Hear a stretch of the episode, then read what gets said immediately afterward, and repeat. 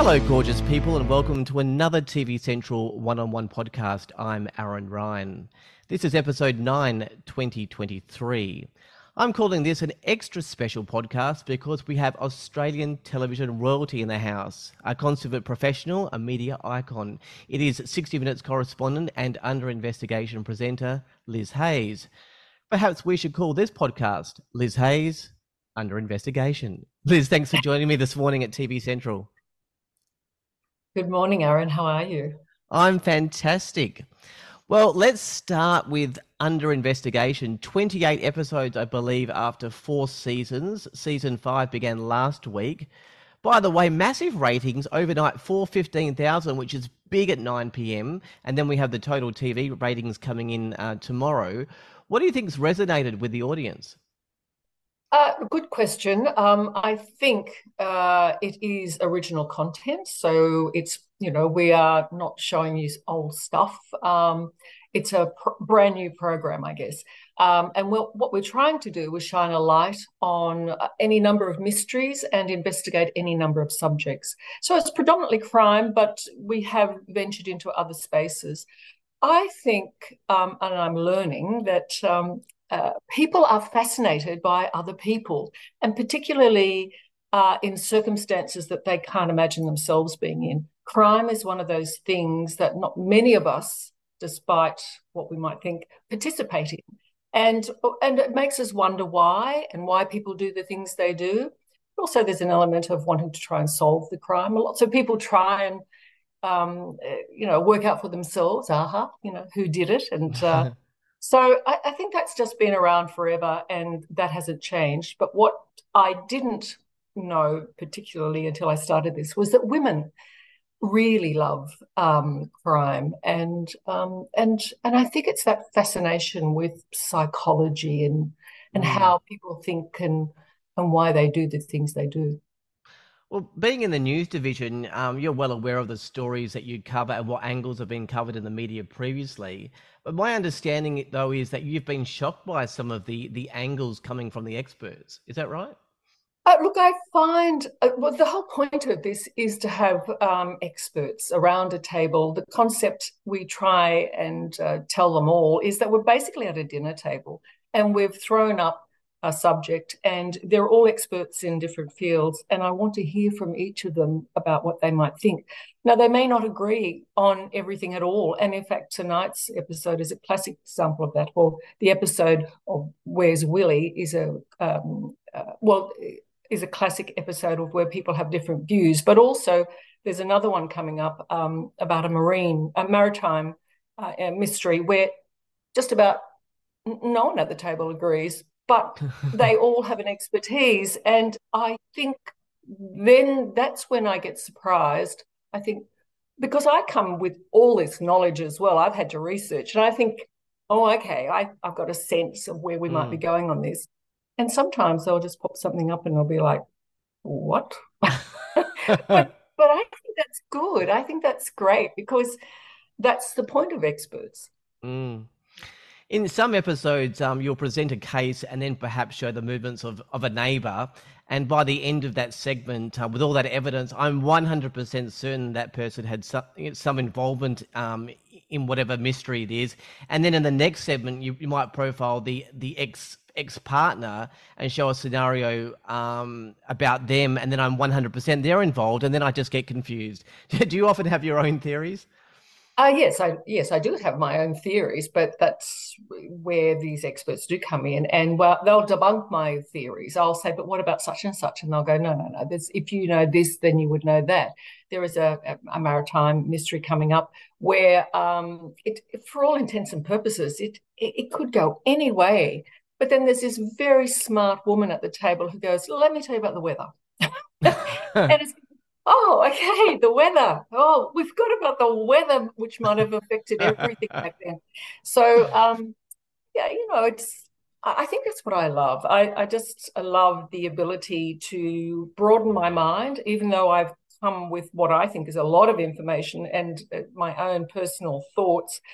I love the fact that I'm challenged, and I'm. I love the fact that I, I can have my mind changed right there and then.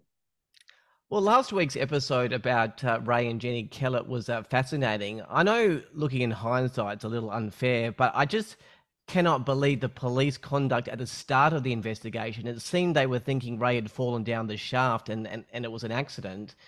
But they didn't find Jenny, so an accident seems implausible. I mean, did I miss something? No, you didn't. And and to try and be fair to all parties, um, the police were coming in uh, with a mindset that there's people have gone missing, and um, two people have gone missing. And then when they do find this body, I think, I think um, certainly it, it, should have occurred to police at least at that point when they find mm. a body that something's wrong because the other body or the other person is still missing. Normally, I believe in these scenarios, a, a smart thing would be to just cordon off the campsite and start there. And, and, and all you're doing is ruling out um, mm. potential crime. It's not like you're pointing the finger immediately. You're doing what is protocol. And I think that maybe some some evidence could have been lost in that situation. And and it does appear that there was a bit of conflict within the police about how to deal with this uh, particular um, crime. And I think it is a crime that has occurred. I think it's clear that mm. Ray Kehlet has uh, been murdered. Do you think, honestly, there'll be a break in, in this case, or will it be a mystery for a long while? It's very hard to tell. Um, I think what everybody agreed at the table was is if we could find Jennie, then we might find out a whole lot more. Uh, she is very much a key to this investigation. But obviously, um, uh, information also from others who might know something. And, and that's the bottom line here. When we shine lights on these stories, and some of them can be really cold cases, like freezing cold cases, but when you shine a heavy light on them with time, you know somebody knows something. They yeah. do. There's always somebody who knows something. And time some uh, occasionally allows people to feel safe in coming forward. And I hope that's what will happen. Well, tonight's episode is about a celebrity chef. Um, can you give me a rundown on the on the focus for this episode?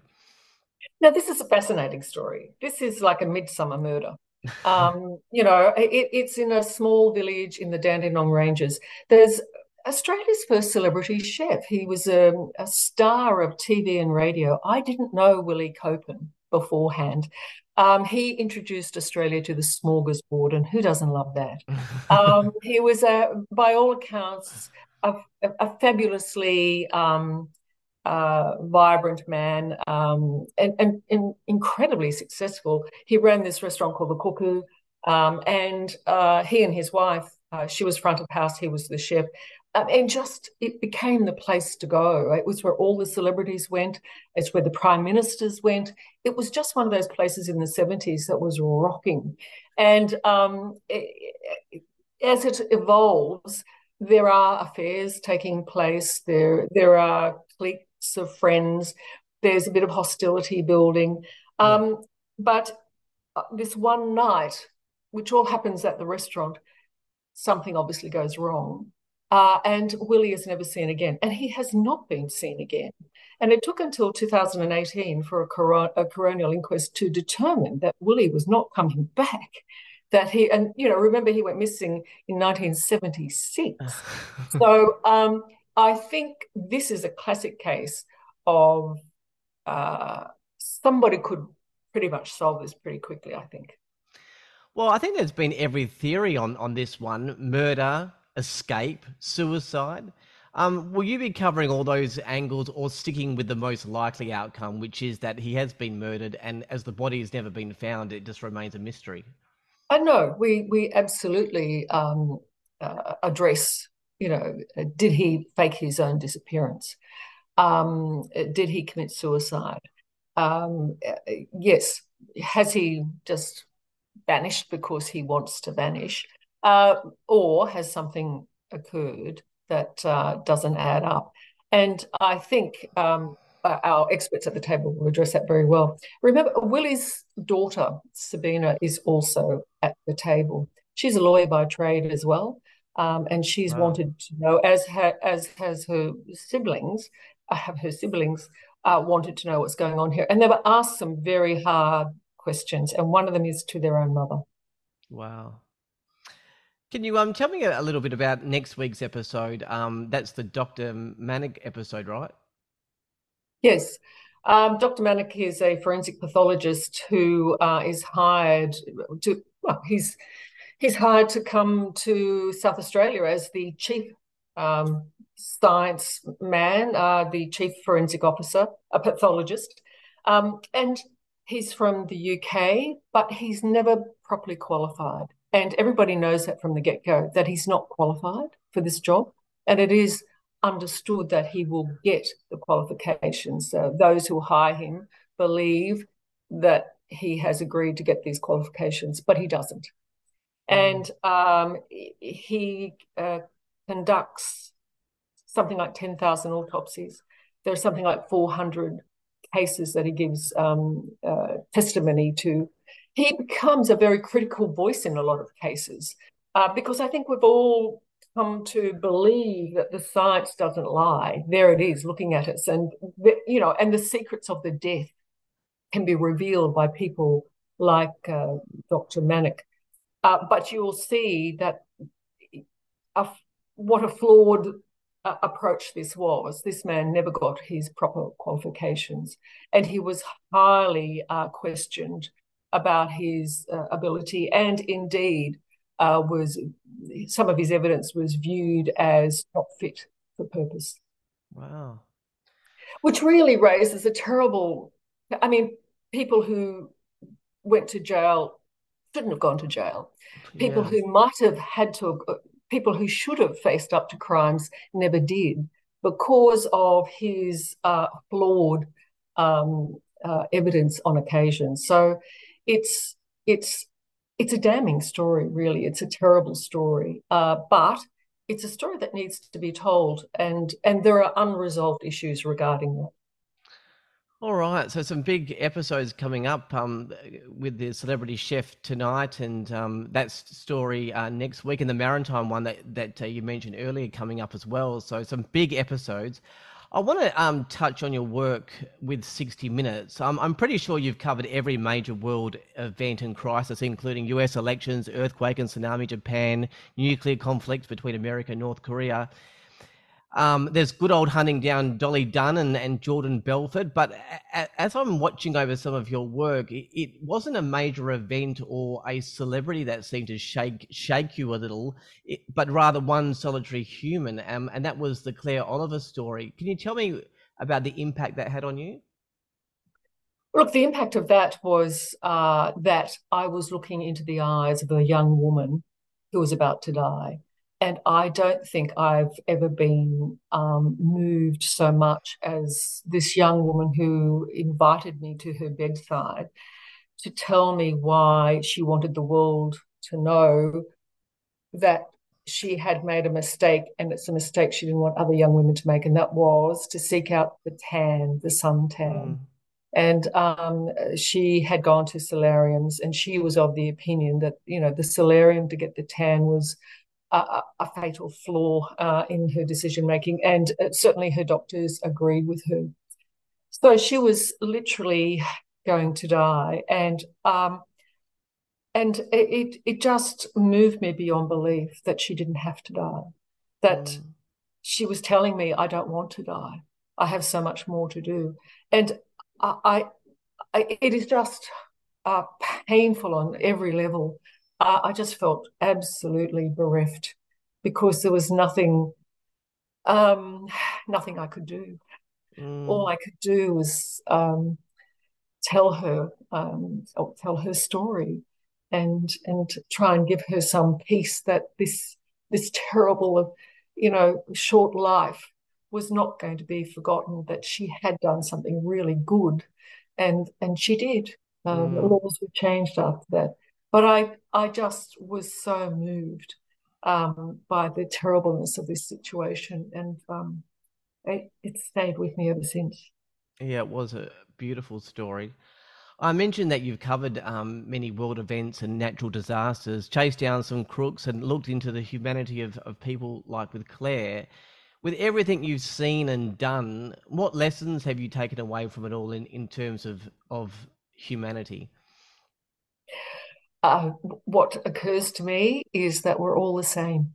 We all want the same things. It doesn't matter what part of the world you come from. It doesn't even necessarily matter what your belief system is. Ultimately, while you're on this earth, you're probably chasing the same thing, and that is um, happiness, peace of mind, um, just a sense of being valuable, you know, worthy. Uh, they're, they're fundamental um, parts of our being. And um, one of the things that struck me, it was really early on my early on in my career, and you would you would think uh, a refugee camp in Pakistan might be just an awful place.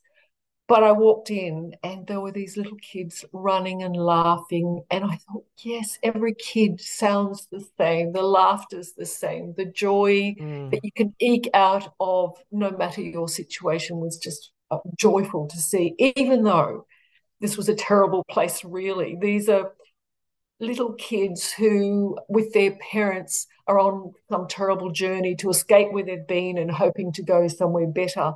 But in amongst all of that were um, mums and dads fighting for a better life, um, wanting a better life, and kiddies still managing to play and and have innocence and joy.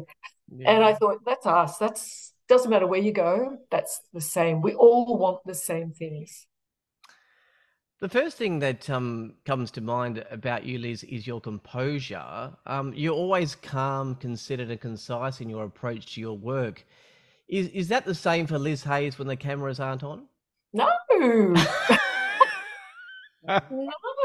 no. I'm, you know, I'm, I'm, I'm as emotional as the next person. In fact, I think I'm a little more emotional than I should be. I, um, I I, I can tear up in no time, and I try hard not to. I don't think it's a handy thing to be a reporter who constantly dissolves into tears. And, and you could do that so easily. Just about every story could bring you, to some place in your mind. But I, I, look, it's uh, it, I guess in many respects, it's like those people who do all those jobs that not many of us want to do. Though they're the policemen, they're the ambulance, they're the frontline workers who have to face terribleness at some level. Um, I, I, I, I, I applaud, but I don't know how they do it. Those who do um, fight child abuse, um, who are on the front line of all of that. That's so terrible. But um, you learn, I guess, to put some shields up because you have to. Otherwise, mm. you can't get the next word out. Um, so you do learn those things. But no, I'm I'm I'm the proverbial duck. My little legs are underwater, you know, paddling furiously on occasions too. So no, I'm I'm as every bit as human as the rest of us. you would never know though. Um, did did you ever look at yourself as a role model? Um, like looking back in hindsight, I know that um, there's many women in the media that credit yourself and people like Tracy Grimshaw and, and Jana Wendt um, and a few others as the motivation and inspiration to work in the media? Uh, no, I'm definitely not a role model. I didn't see myself as a role model. I think what happens is longevity places you there. And um, I can credit myself for longevity. The the journey there um, was pretty interesting. Um, I came through that era where um, you know women were in my opinion, second class citizens. Uh, you know, we weren't expected to be much more than um, attractive adornments mm. in some way. So uh, I credit my mother as a great role model who made sure I believed believed that I didn't have to be what everybody was saying I had to be, but I I I wandered and you know tumbled sometimes my way through that period of my career and encountered everything you can imagine and dealt with just about everything you can imagine and somehow rather popped up but i i do believe one of the things i if i could impart I mean, it's not even necessary today which is the beautiful thing so many things don't have to be done the way we did it um, because the laws have changed attitudes have changed, beliefs have changed. Women are every bit as fabulous as all those great men. We are equals on so many levels, um, particularly in a career sense. So, but um, I, I, would say if you can hang on to what you know to be true, and that's hard sometimes, but hang on to that. Mm. Um, it will keep you in good stead. I, you know, sometimes you'll you'll be challenged and and think that I can't speak up now or I shouldn't, and and you do have to think about that. You sometimes have you have to think about the battles. Will I have this battle today? Is it worth this battle? What are the consequences? You have you do have to sometimes think that through, but ultimately, ultimately, you will not let yourself down if you stand by what you know to be true. Yeah, beautiful. And finally, can I ask if there's anything left on, on the bucket list in terms of either personal or even professional stuff stories that you would still like to do? Oh, um, I'm not a big fan of celebrity interviews, and so I, I, I find those difficult because no one, the person you're interviewing interviewing quite often doesn't want to be there either, and I don't want to be there if they don't want to be there you know it, it, they come with so many strings attached and and and they're just hard to do and you just feel like every step of the way is a battle. So celebrity interviews are not my favorite. So when i strike a good one and what i mean by that is somebody some celebrity has come with you know a, a clear understanding and and and and wants to be there they're great. But um i i i i just have been blessed to see so much of the world and to meet so many extraordinary people. And the extraordinary people to me are the everyday people, those people who just just money and position and location hasn't been their friend, but they've somehow risen above uh, terribleness and challenges and I applaud those people. They're the they're my heroes, and I love those stories. I prefer those stories. Wow. Well, Liz, you truly are an icon, professional, composer, and a real beacon of integrity. And um, thank you for joining me here at TV Central. It was a privilege chatting to you, and please never retire. well, you know, sometimes that's out of your hands in the television in the television world. But um, no, I'd like to think that I have, whatever I've got the energy and the inclination, I can still do something. So, and thank you very much, Aaron. It's a lovely, lovely chat. All right, that was Liz Hayes. Under investigation is 9 p.m. Wednesday nights, um, and 60 minutes is Sunday nights around 8:40 on 9 and 9 now. That's it for this episode. For all the latest news, podcasts, streaming info, guides, and ratings, head to tvcentral.com.au. Until next time, I'm Aaron Ryan. Thanks to Liz Hayes. Bye for now.